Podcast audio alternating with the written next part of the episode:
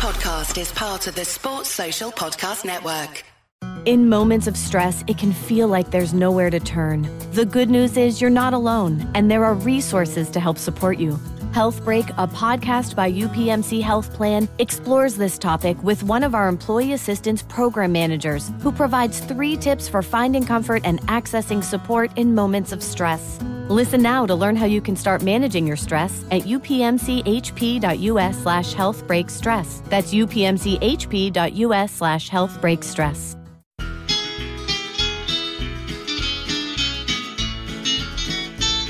It's the moment of the evening every K-State fan enjoys. Settle down and pour a whiskey, crack open a LaCroix. Please put your hands together and make a little noise for your favorite Wildcatters, the handsome Boscoe boys. Ooh, Boscoe's boys. Come on, boys.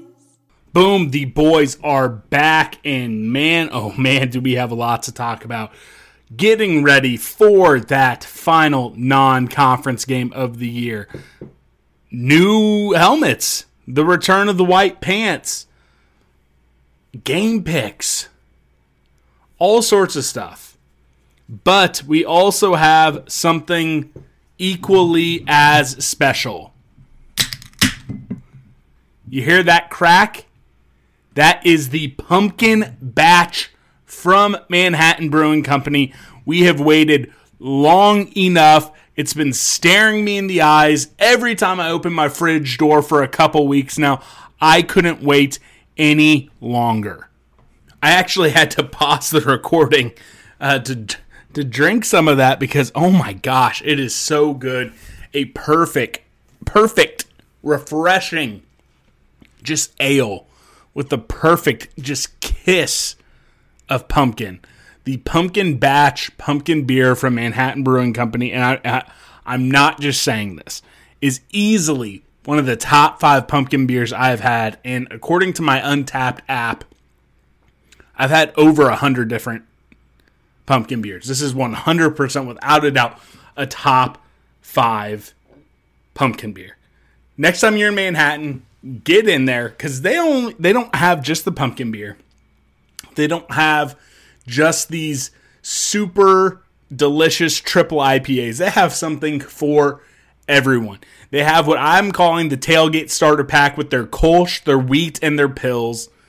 They have something for everyone. Next time you're in Manhattan, grab a couple pints, grab a couple four packs, and you'll be the most popular person at your tailgate. If you're listening this on release day, on Thursday, downtown Manhattan's having their Oktoberfest celebration, so they're going to close down the streets so you can get a couple pints, walk around, shop, be part of it. They're tapping their fest beer, which is a classic oak Oktoberfest style. So get down there, don't miss out. I promise you're going to thank me later. Manhattan Brewing Company seriously has the tastiest, freshest, and best variety beer in the entire state, and I think region as well. So check them out today. Send me a snap. Send a picture from the Manhattan Brewing Company tap room. And once we get koozies back in stock, I will send them to you. All right, let's get into it. Um, before we talk about uh, Chris Klieman's press conference, I mean, it's the most on brand thing for this show since the inception of this show.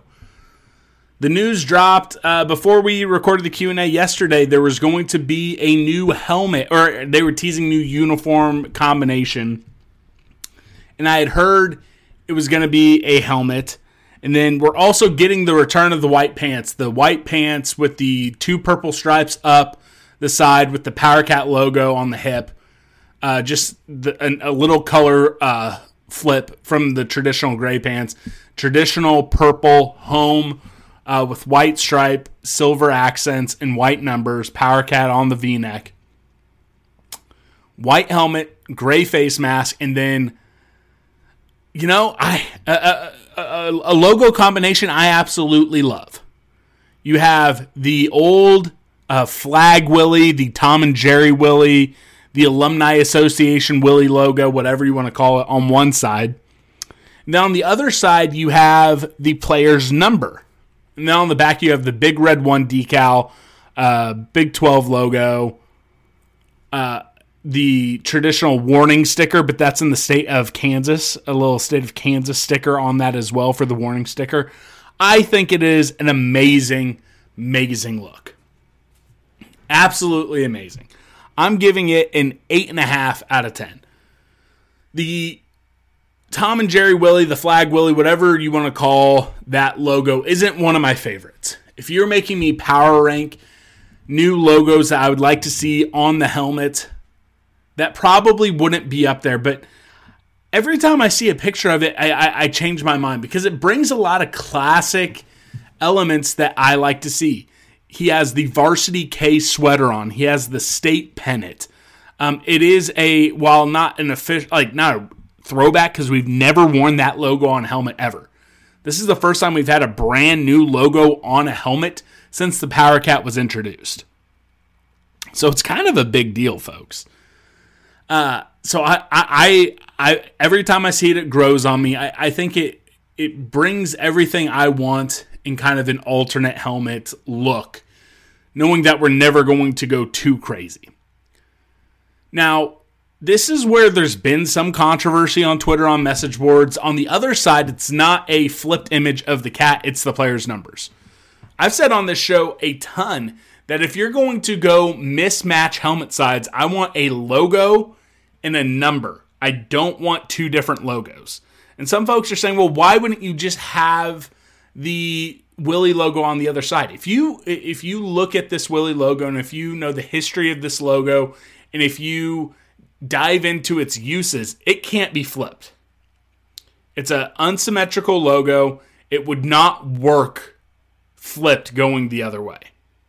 It would not work. I understand some folks are like, Scott, what are you talking about? What are you talking about? It's impossible to talk through on an audio platform, but I promise you, that is not a logo that you can flip and have on both sides of the helmet. This was the perfect decision if you're going to use the Tom and Jerry, the Flag Willie, the Alumni Association Willie logo. And the number actually has like a small little silver outline on the decal as well. So I really like it.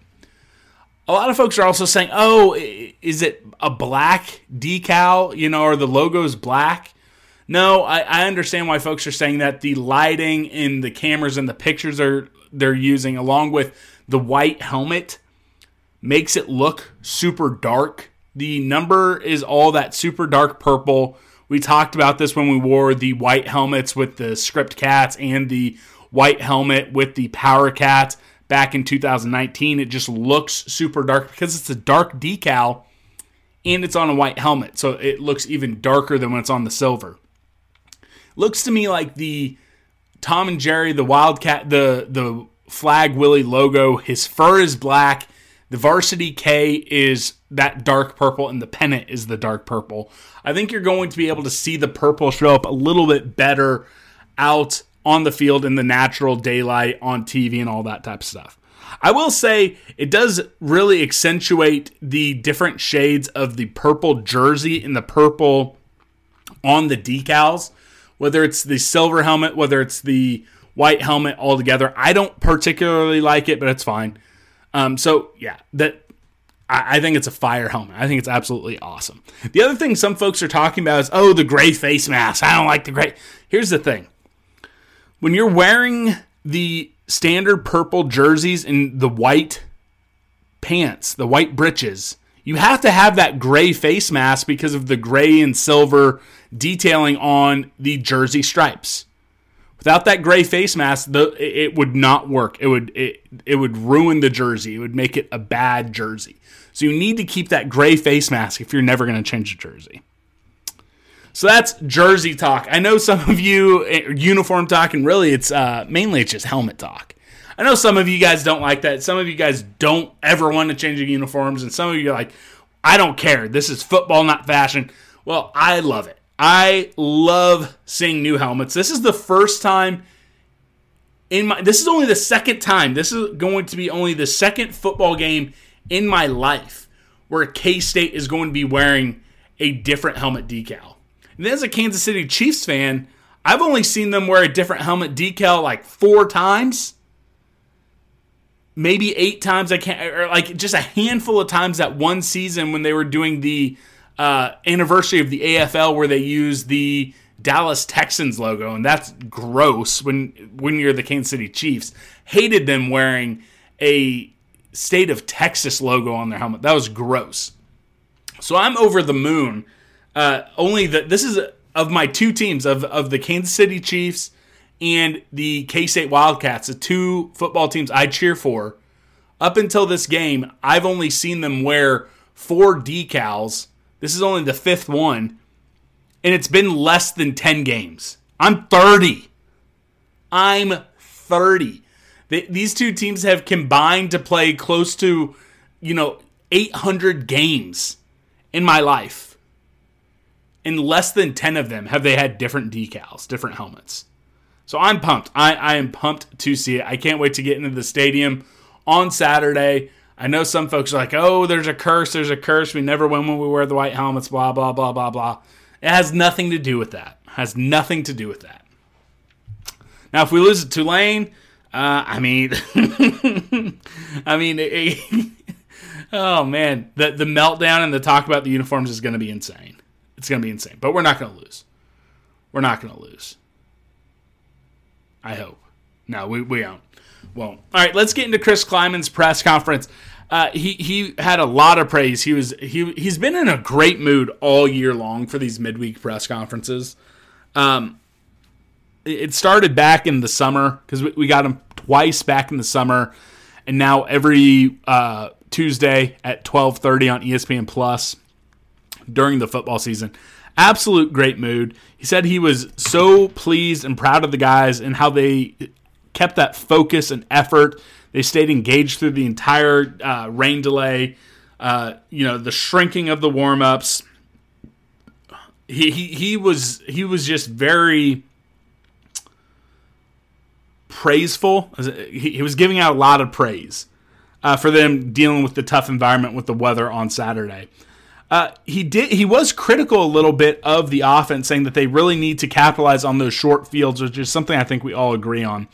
He was asked about how he planned for these rain delays. He said on Friday they went through an entire uh, plan in how he would deal with it. Talked about how he wanted to have different nutrition ready. He wanted to have different treatments ready.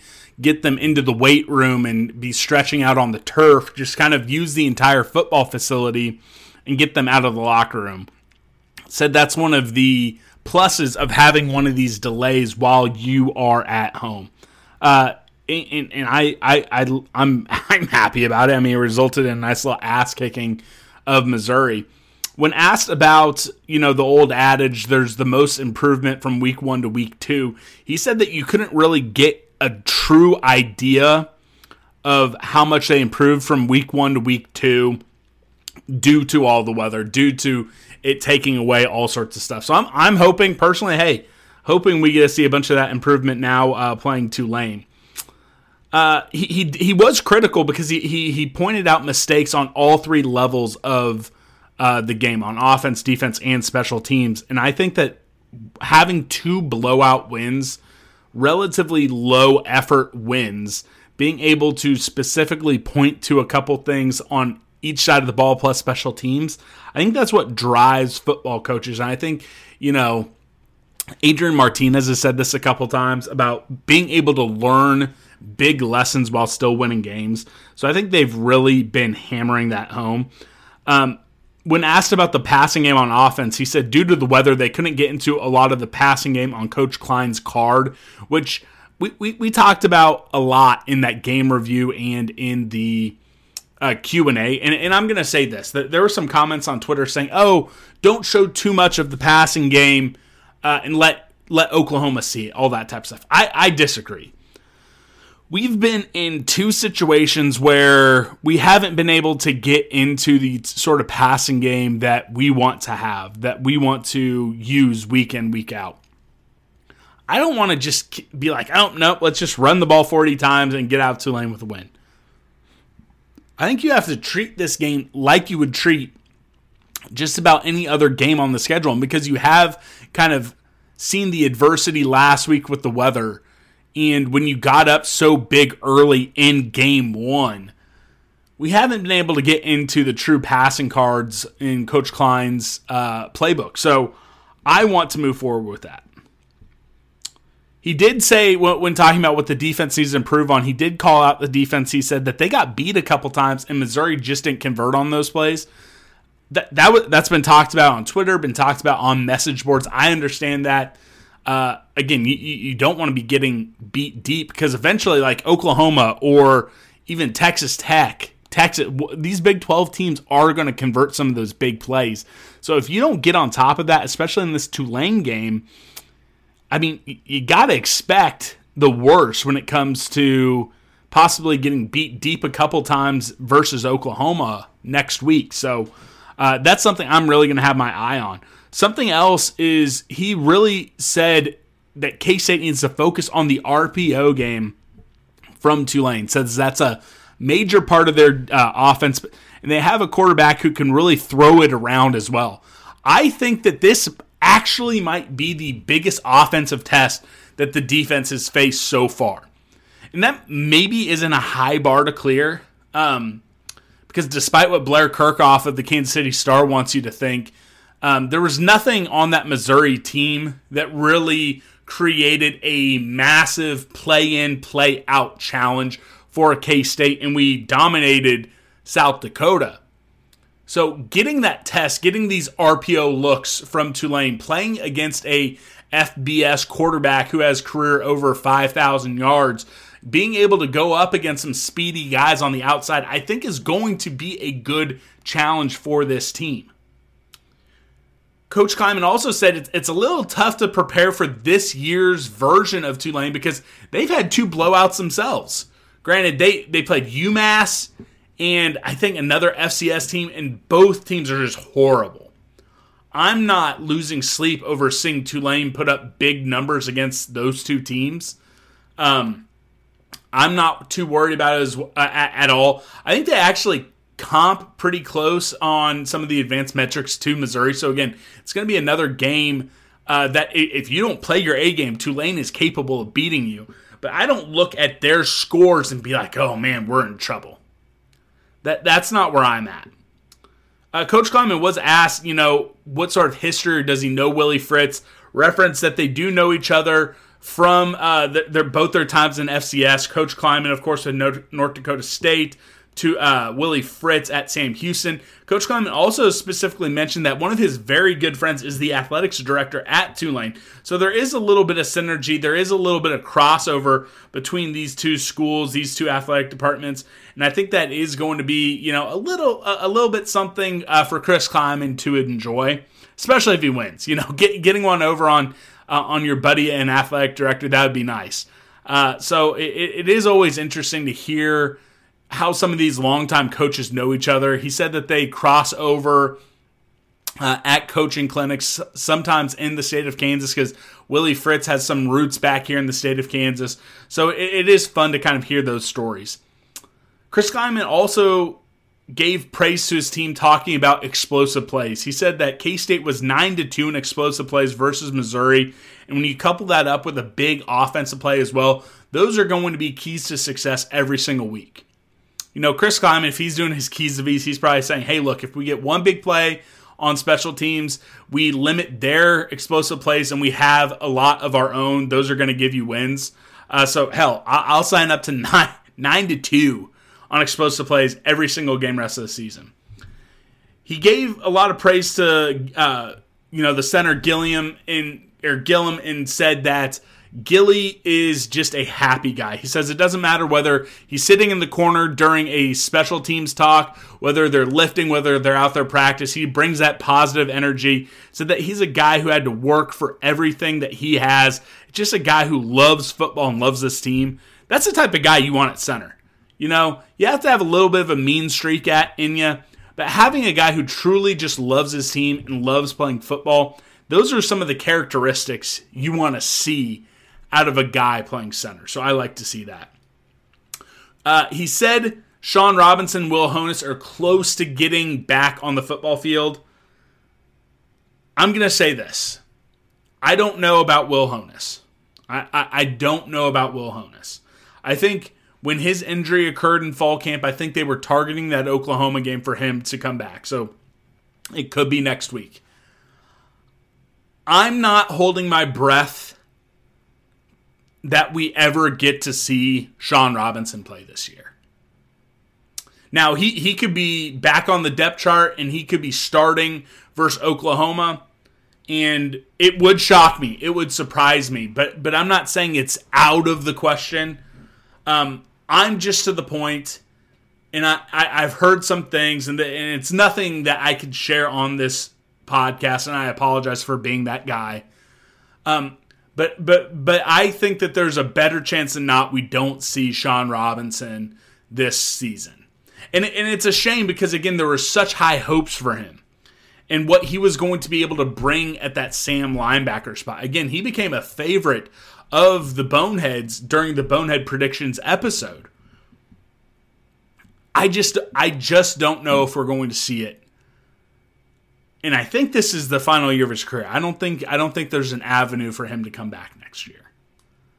I could be wrong. The NCAA gives waivers out to everyone, but um, I'm hoping. I, w- I would like to see him. I'm not counting on. It. On that same position group, though, the Sam linebacker, Coach Klieman had a lot of praise and talked up Khalid Duke and talked about how every single game he is getting more confident playing that outside linebacker spot. He said he's healthy, he's still getting into game shape, but he's still learning the position. Every game rep, he is still learning that linebacker spot. And he's getting confidence from quarter to quarter. And this is the dangerous thing for other teams if Khalid Duke can get fully comfortable playing that Sam outside linebacker spot, he is an absolute maniac.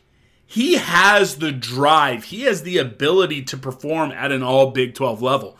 And on a team that has guys like Felix and Anudike-Uzomah, Daniel Green, Julius Brents, guys that were on the preseason All Big 12 level, guys like Ekow Boye-Doe, who up until this point is taking away an entire side, side of the field. Eli Huggins, who's been playing great nonstop, a guy like Nate Matlack, who has who, who is a young athlete who has that drive. You have all these safeties, you have all these guys out on the field, so many of them capable of playing at an all Big 12 level. And as I talked about during the Q&A show yesterday, over the last 8 plus games, this team on defense on a points per drive basis is performing at a truly elite level, comparable to the second best defense in all of college football last year in the last eight plus games. I, I might have said quarters, but last eight plus games. They're truly on an elite run the last eight plus games. So if you get Khalid Duke, a guy who used to be seen as the superstar of this defense, back to the point where he is comfortable playing Sam linebacker, watch out. Absolutely watch out. Now, I, I don't ever want to see him out there in, you know, third and eight plus. I like that they've been bringing VJ Payne in and shifting Josh Hayes down to that Sam linebacker. But on most game situations, I think Khalid Duke has exceeded my expectations of him playing linebacker. A lot of praise for Ty Zentner, and again, I, I think he I think he's a very good punter. I, I think he definitely had a shout to be one of the top punters of the week. I think the Ray Guy Punter of the Week award he was up for, and he deserved it. The guy has a leg and he has some touch on it, and, and I think just having a guy who you feel confident in that if you're inside your own 20, that he can flip the field. If you're punting inside, you know, in opponent's territory, which I don't love doing, and we don't do as often. I think we've been going, we're going to continue to go for it on fourth down uh, quite a bit. But if you're in a situation where you need to finesse the punt, he's able to do that as well. He's a great kickoff guy. So I think he deserves all the praise that he's getting uh, DJ Giddens was brought up, and he said, uh, Coach Klieman said he's going to be a huge factor all season. But when you have someone who is your guy, and he's one of the best in the country, he's going to get a lot of touches. Again, I think K State fans, and I, I fall into this as well because I've been singing DJ Giddens' praise all all off season through the first two weeks because he's a big play waiting to happen. When you have an All American, when you have a Heisman contender in Deuce Vaughn at running back, you, don't want to be cutting into his production just for the hell of it, just for shits and giggles. Unless Deuce Vaughn needs to come out, like he's a little bit winded, he needs to get his breath back, getting a shoulder checked or something like that, I don't want him coming off the field. And I love DJ Giddens.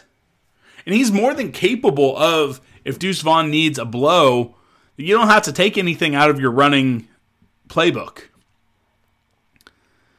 It does look like sometimes Adrian Martinez is having to tell him what to do, but, you know, he's capable. Last week we saw Josh Hayes, his first, you know, run of game or first run of plays for us. He didn't play in that opener. I thought he looked great. I think he he either got a game ball or he was a nominee for a game ball. He has 40 plus games of college football experience, and that is going to be a massive part of the defense moving forward. I enjoyed watching him play, and I think, especially as a safety in one of these RPO type games, he is going to have to be assignment sound. Because when you're going up against a team who's going to be RPO heavy, especially those linebackers and safeties, they have to be assignment sound. Because if you get caught out of position, it's either going to be a chunk play or a home run. You fall asleep once, that's a big play. So if, when you're playing a team like Tulane, it is going to be a high pressure, high anxiety type game on the safeties and linebackers, and he's he's going to have to be ready. I think he will be, but we, we we've seen how aggressive he plays, and we've seen how aggressive the entire team plays.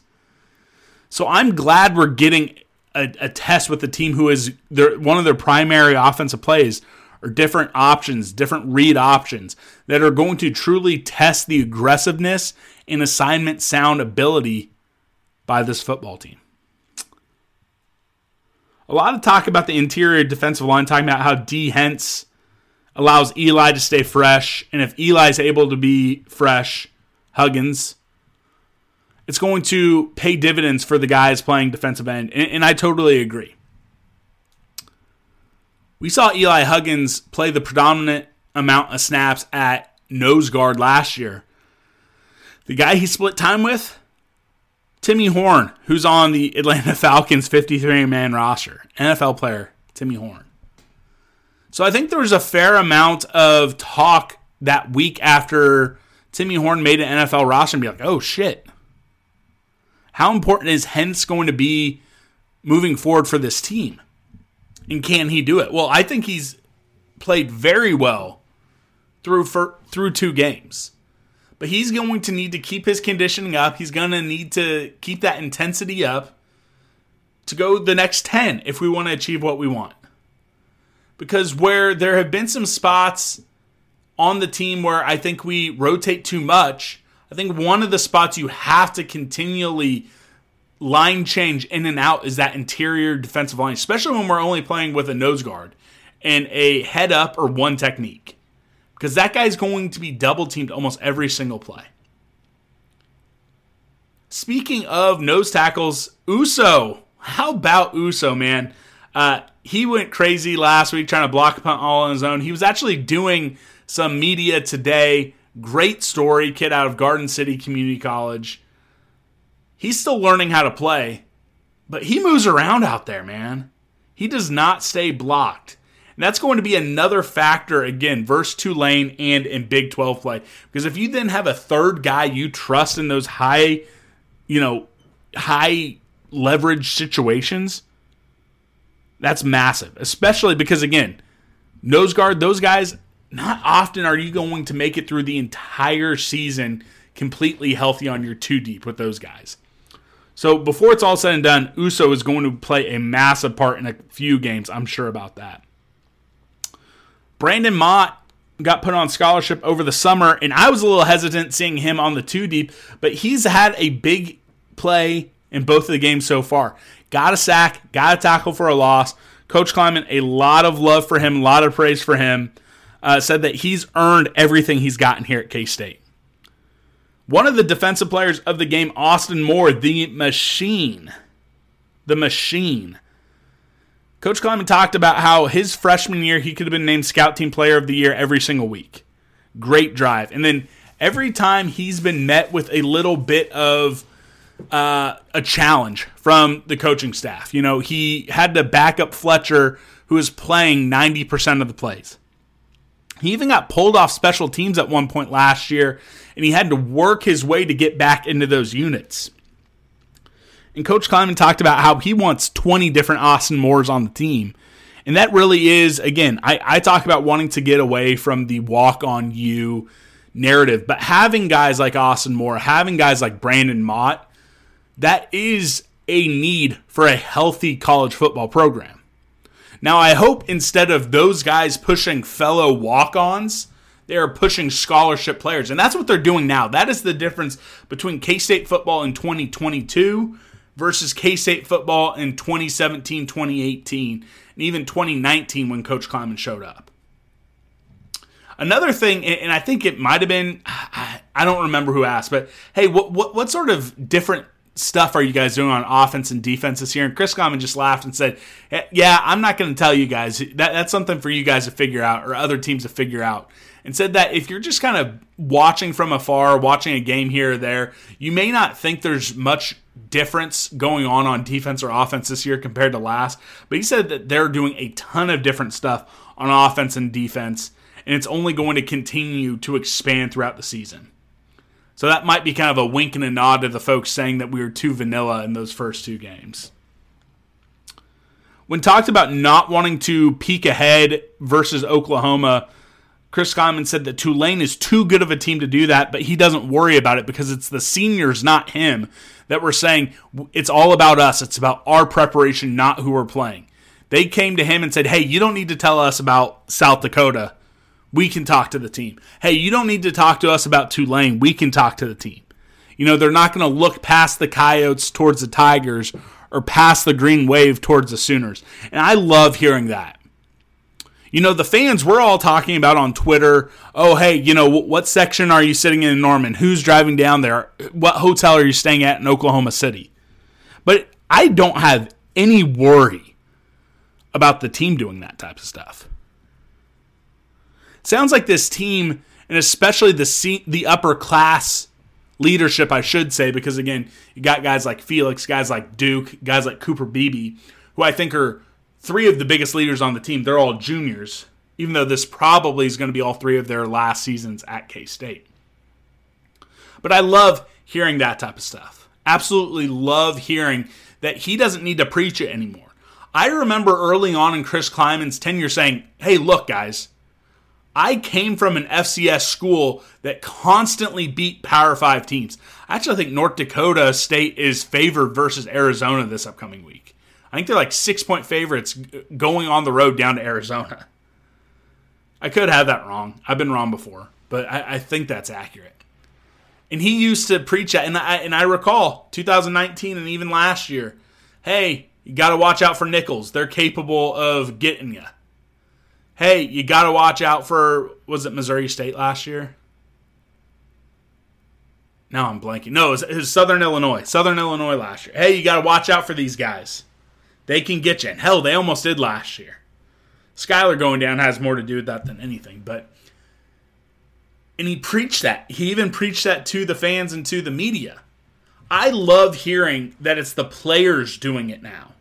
They're the ones who are taking that over. And, and, I think that we're finally at the point where this culture, even though there are still guys who are part of or recruited by Bill Snyder and his staff, I think this is 100% finally. And it was probably like this last year.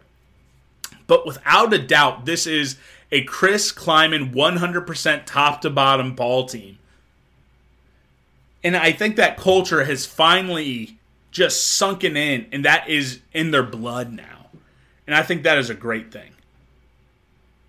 just a couple more things. Uh, Chris Klieman said he didn't know that the uh, uniform stuff was going to get teased on social media. Said that Al Serby, the equipment manager, he's been waiting on kind of getting now that we know the, the white pants in and had the idea for the helmet decals. Uh, says it leaves it up to them to him, but they do have conversations. Uh, one more thing uh, before the one of the biggest headlines from the press conference. A lot of praise for Topeka Cat Desmond Purnell said that he has such a huge impact on special teams and will continue to do so all season. He's an unselfish kid. Talked about how he was one of the key players to get that punt block in that first week and one of the key players on the ki- or punt return for a touchdown last week versus Missouri. So I'd say keep an eye on Desmond Purnell, Des Purnell out there, especially when the opponents are punting. Final thing, Tim Fitzgerald of Go Powercat asked, and it's funny because all three Big 12 coaches being connected to the Nebraska coaching search were asked today about it. I think Chris Klieman gave the best answer. He says he loves being at K State. He doesn't know what's going on up at Nebraska, inside or outside the football program. Said that Scott Frost is a friend of his, uh, and, and said that he loves being at K State. And if anyone questions that, he has one name for him, and it's Gene Taylor. And then he goes, Gene Taylor's my guy. Well, first off, Gene Taylor is my guy. He is Boscoe's boys, guys. He is the Boneheads guy. So, Chris Klieman, you're going to have to share Gene with all of us. But I think that's a perfect point. I talked about it yesterday during the Q&A episode where never say never. And I'm not going to tell folks not to be concerned because we're going to hear Chris Klieman's name every single week from now until Nebraska hires a coach is a guy being connected to the job. But Gene Taylor in the atmosphere around the K State football program and how K State fans and K State athletics allows Chris Klieman to operate is the biggest plus for K State possible. So I'm going to say this, and I'm going to leave it at that, at that until any sort of big rumors pop up, or if he keeps getting asked about it, I'll, I'll keep talking about it. But I have zero concern. If you want to have concern, that's fine. I'm not going to tell you what emotions to have or not to have.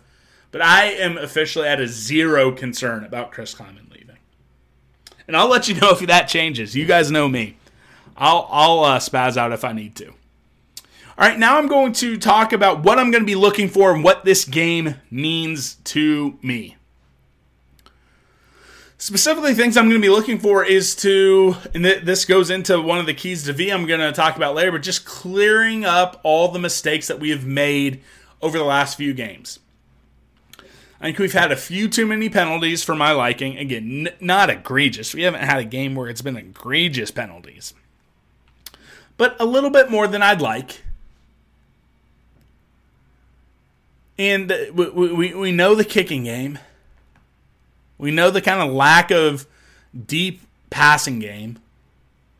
I'm just going to be looking to see this stuff kind of clean up.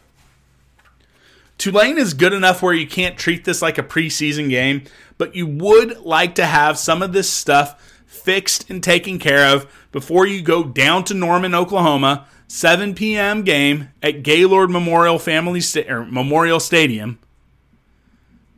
Gaylord Memorial Stadium, I think. Yeah, down Oklahoma. A night game, 7 p.m. on Big Boy Fox. You want to have that all cleared up. You can't be going into that game with a lot of questions. So I'm looking for this game to solve any lingering questions that I have. I'm also going to be laser focused on KT Leveston. Again, it, wasn't a failing grade versus Missouri. It was not a failing grade. But I came away a little bit more bearish on KT than I came out of the South Dakota game. Now, it was an increase in talent that he was going up against. The opponent was better. But I think Tulane's going to be ballpark around the same thing as Missouri. Now, Oklahoma is going to be the biggest t- test he's he's faced. But also, we're going to be far and away Oklahoma's best test that they've faced.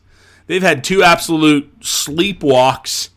And now they're going to be playing a Nebraska team that has mailed it in already. So it's going to go both ways when we play Oklahoma, but I'm really going to be dialed in on KT Lev. And, and, and you know, I, I, I don't want to see us get beat deep. Again, I, I, I'm, I'm sort of bleeding into what you guys are going to hear my keys to V are, but I like the aggressive part of the defense. But something you didn't have to worry about back during the bend but don't break days, and even then we, we, we hear that phrase used even with this defense, although we play far more aggressive. You, you very rarely had to worry about someone getting behind you. You know, the, the game plan we used to have really looked a lot like South Dakota.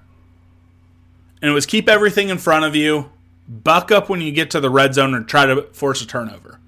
Now in the Chris Klieman era, we're ears pinned back, we're going after you, and we're coming with a vengeance. Vengeance. Going up against a RPO type team, a team that's going to run a lot of read option, a team that's going to toss the ball around a lot, that could be used against us. And while Tulane went 2 and 10 last year, and again, I understand Willie Fritz is a Kansas guy, everyone's trying to call him a winner. He is a losing coach at Tulane. He has a losing record at Tulane. He only has a 33% winning percentage in the American Conference since he came to Tulane. They're good enough to beat us if we're looking past them. They're good enough to beat us if we trot out our D plus type game. But let's not make them out to be LSU. Let's not make them out to be, you know, Alabama, Oklahoma. Oklahoma. They are not at that level.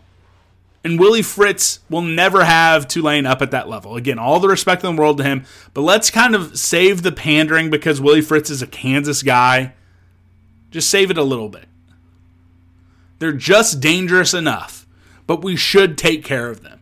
Now, if we don't, if we're getting burnt on some of these big plays, I'm going to be driving down to Oklahoma City to my hotel on Friday, and I'm going to be wishing that I would have gotten a refundable room and I will be dreading the game on Saturday because I am a nervous Nelly and I ride the roller coasters of emotion. So I hope we don't see that. Now, what this game means, again, it's the build up for the conference play. As long as you come out with a win, everything's going to be fine. But if you want to have that momentum, if you want to get into the top 25 before you play Oklahoma. If you want all eyes on Norman, Oklahoma at 7 p.m. next Saturday night, you need to win this game with some swagger. You need to cover this 15 and a half point spread. You need to probably blow them out. If you want this momentum to capitalize, if you want, you know, all these recruits in the region to be looking saying, well, shit, K State really is the big dog in the region now, as Iowa can't score a touchdown.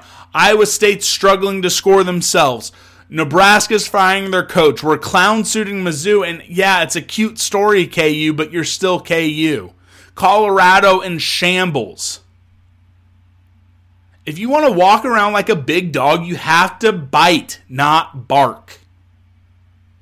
And that's what we need to do versus Tulane.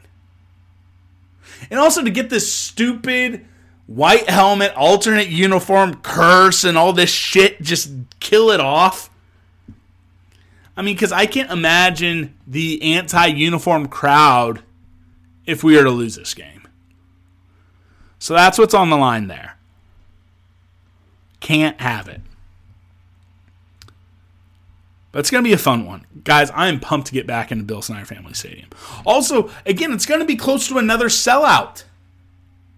If you want to keep this momentum, selling tickets, keeping the atmosphere fun, you got to take care of business. You blow out Tulane, then all of a sudden, that Texas Tech game, which again, lots of tickets for sale. Lots of tickets for sale for that Texas Tech game. But if you want to maybe get another 50,000 seat, start the season with four straight 50,000 plus, you'd probably do well blowing out Tulane. Now, beating Oklahoma next week will do more, but hey, blowing out Tulane wouldn't hurt. Let's get to the keys to V from our friends over at Charlie Hustle. Folks, if you want the coolest script Catterday shirt, they have it also in a lightweight hoodie.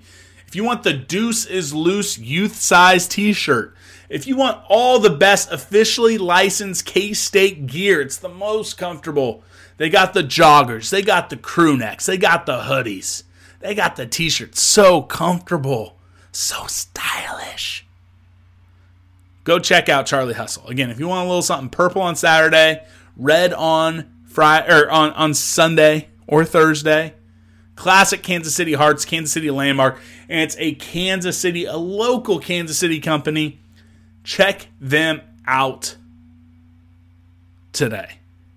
All right, keys to V. The first one coming from Chef Andre Napier. Red zone efficiency. On defense, limit Tulane to field goals in the red zone and score touchdowns when on offense. That is a Boscoe's Boys classic. We have been pretty damn good on defense. Again, it was a garbage time touchdown. Even then, we held them out in the red zone with our third team guys going against their starters late in that game. Should have gotten out without any score, but hey, it happens. That's a big one. And then really it comes down to our offense because our offense I mean has not been perfect in the red zone. Now, I, I've found out when diving into advanced analytics, looking into red zone efficiency numbers, that I'm probably holding K State to a standard far too high.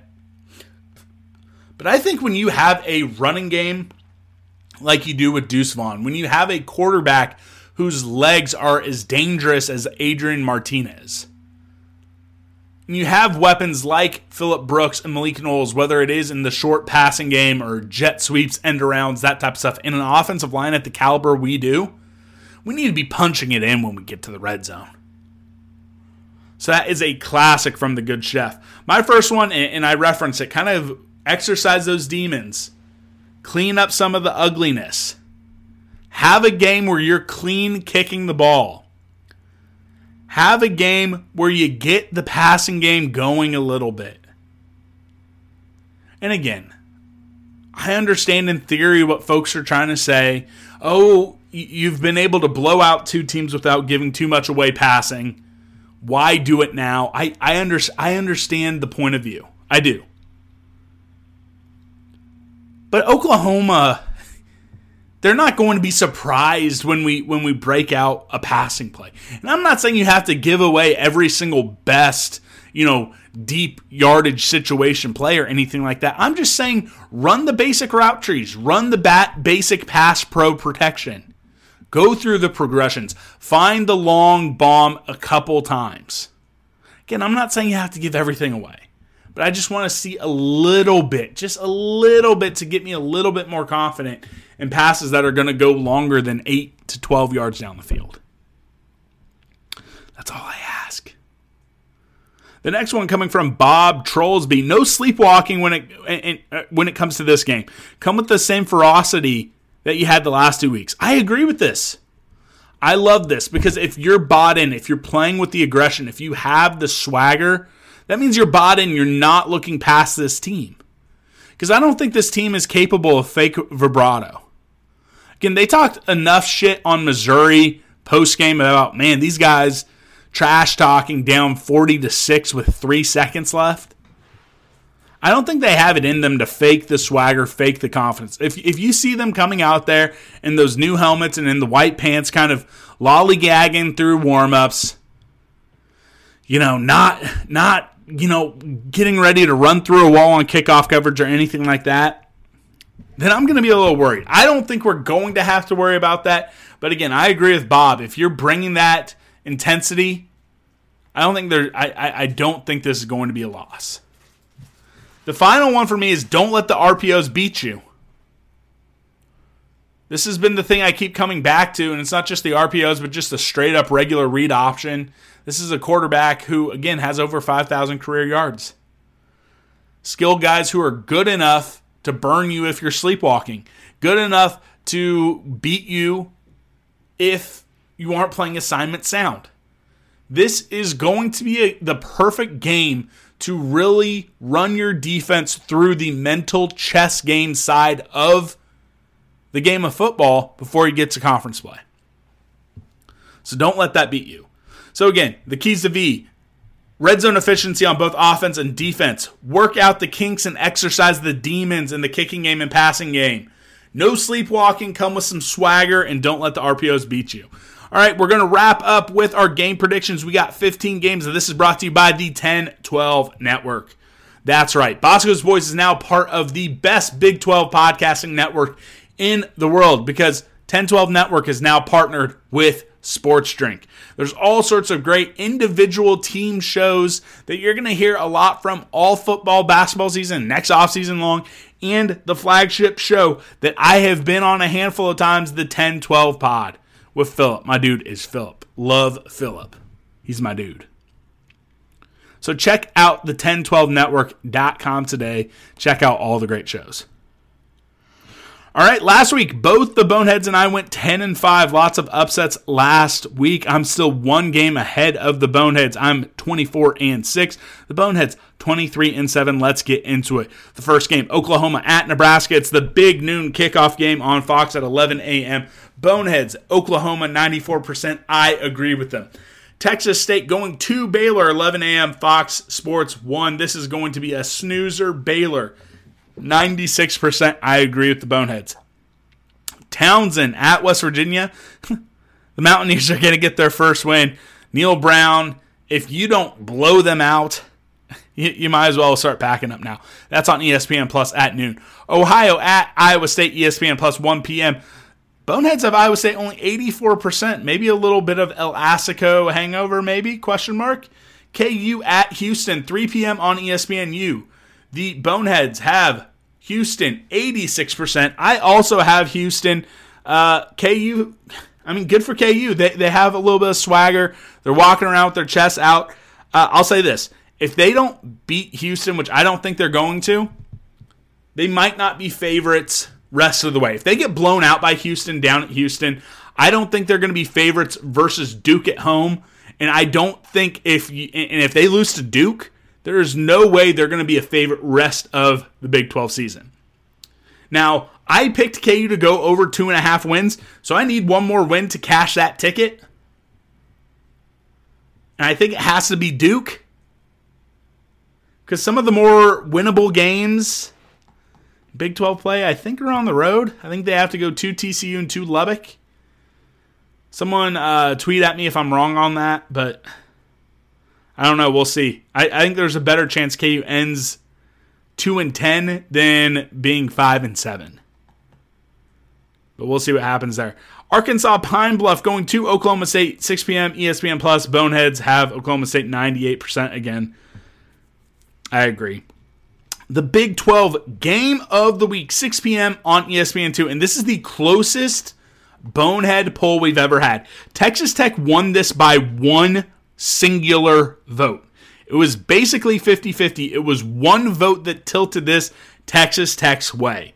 So they're riding with the Raiders. This is the Big 12 game of the week.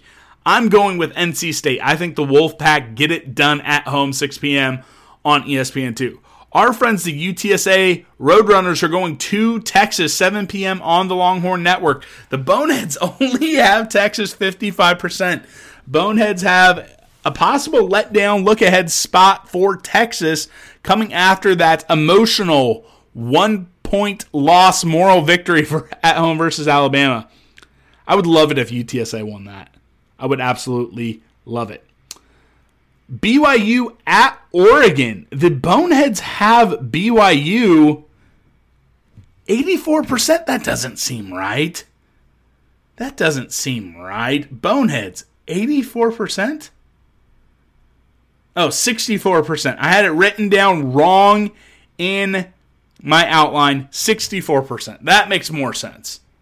That makes more sense. That makes more sense. I'm going with Oregon though. I, I am going with the Ducks at home. I've not been impressed by Oregon. BYU, not a great kicking uh, game.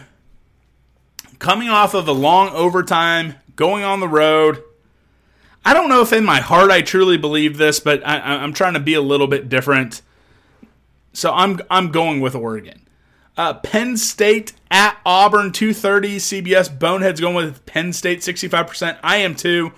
I don't think Auburn's very good. I don't think Penn State's especially good, but I think they're better than Auburn, even going to the Plains down in Auburn, Alabama. All right, uh, Michigan State at Washington. This is back to back Power Five road picks by the Bonehead. 76% for Michigan State. I'm also going with Michigan State. That's on ABC, 6:30 p.m.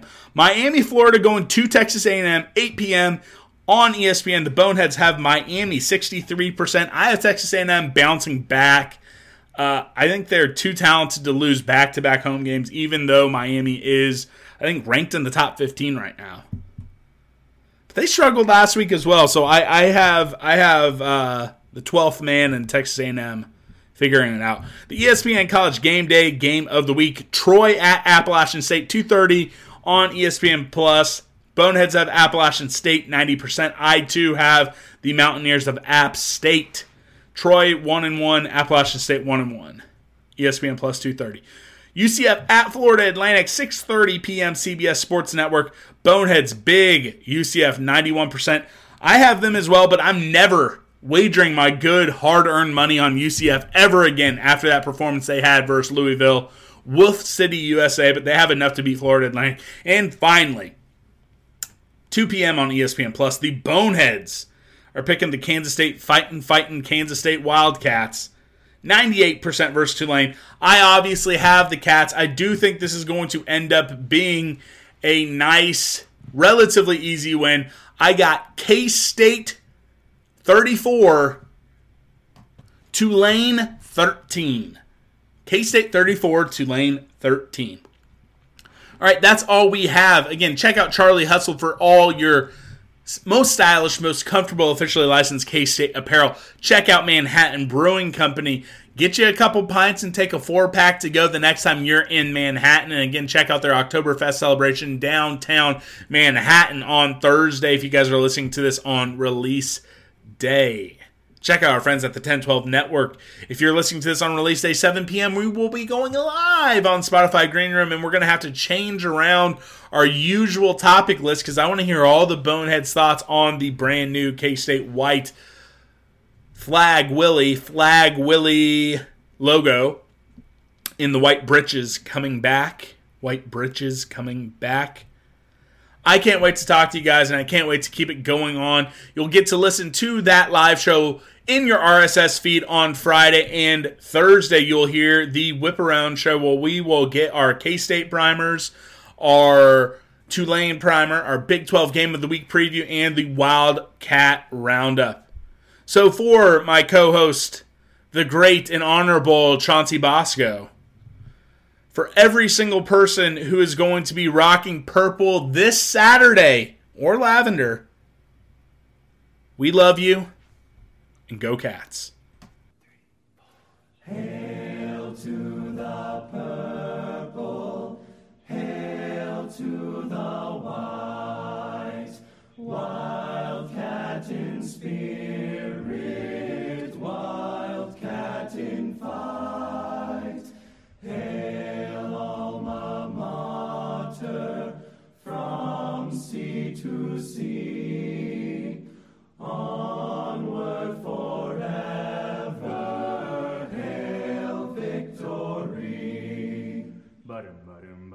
Fight, UK State Wildcats for alma mater fight. Glory in the combat for the purple and the white. Faithful to our colors, we will ever be. A fighting, ever fighting for a wildcat victory. Fight, fight, fight, fight. UK State Wildcats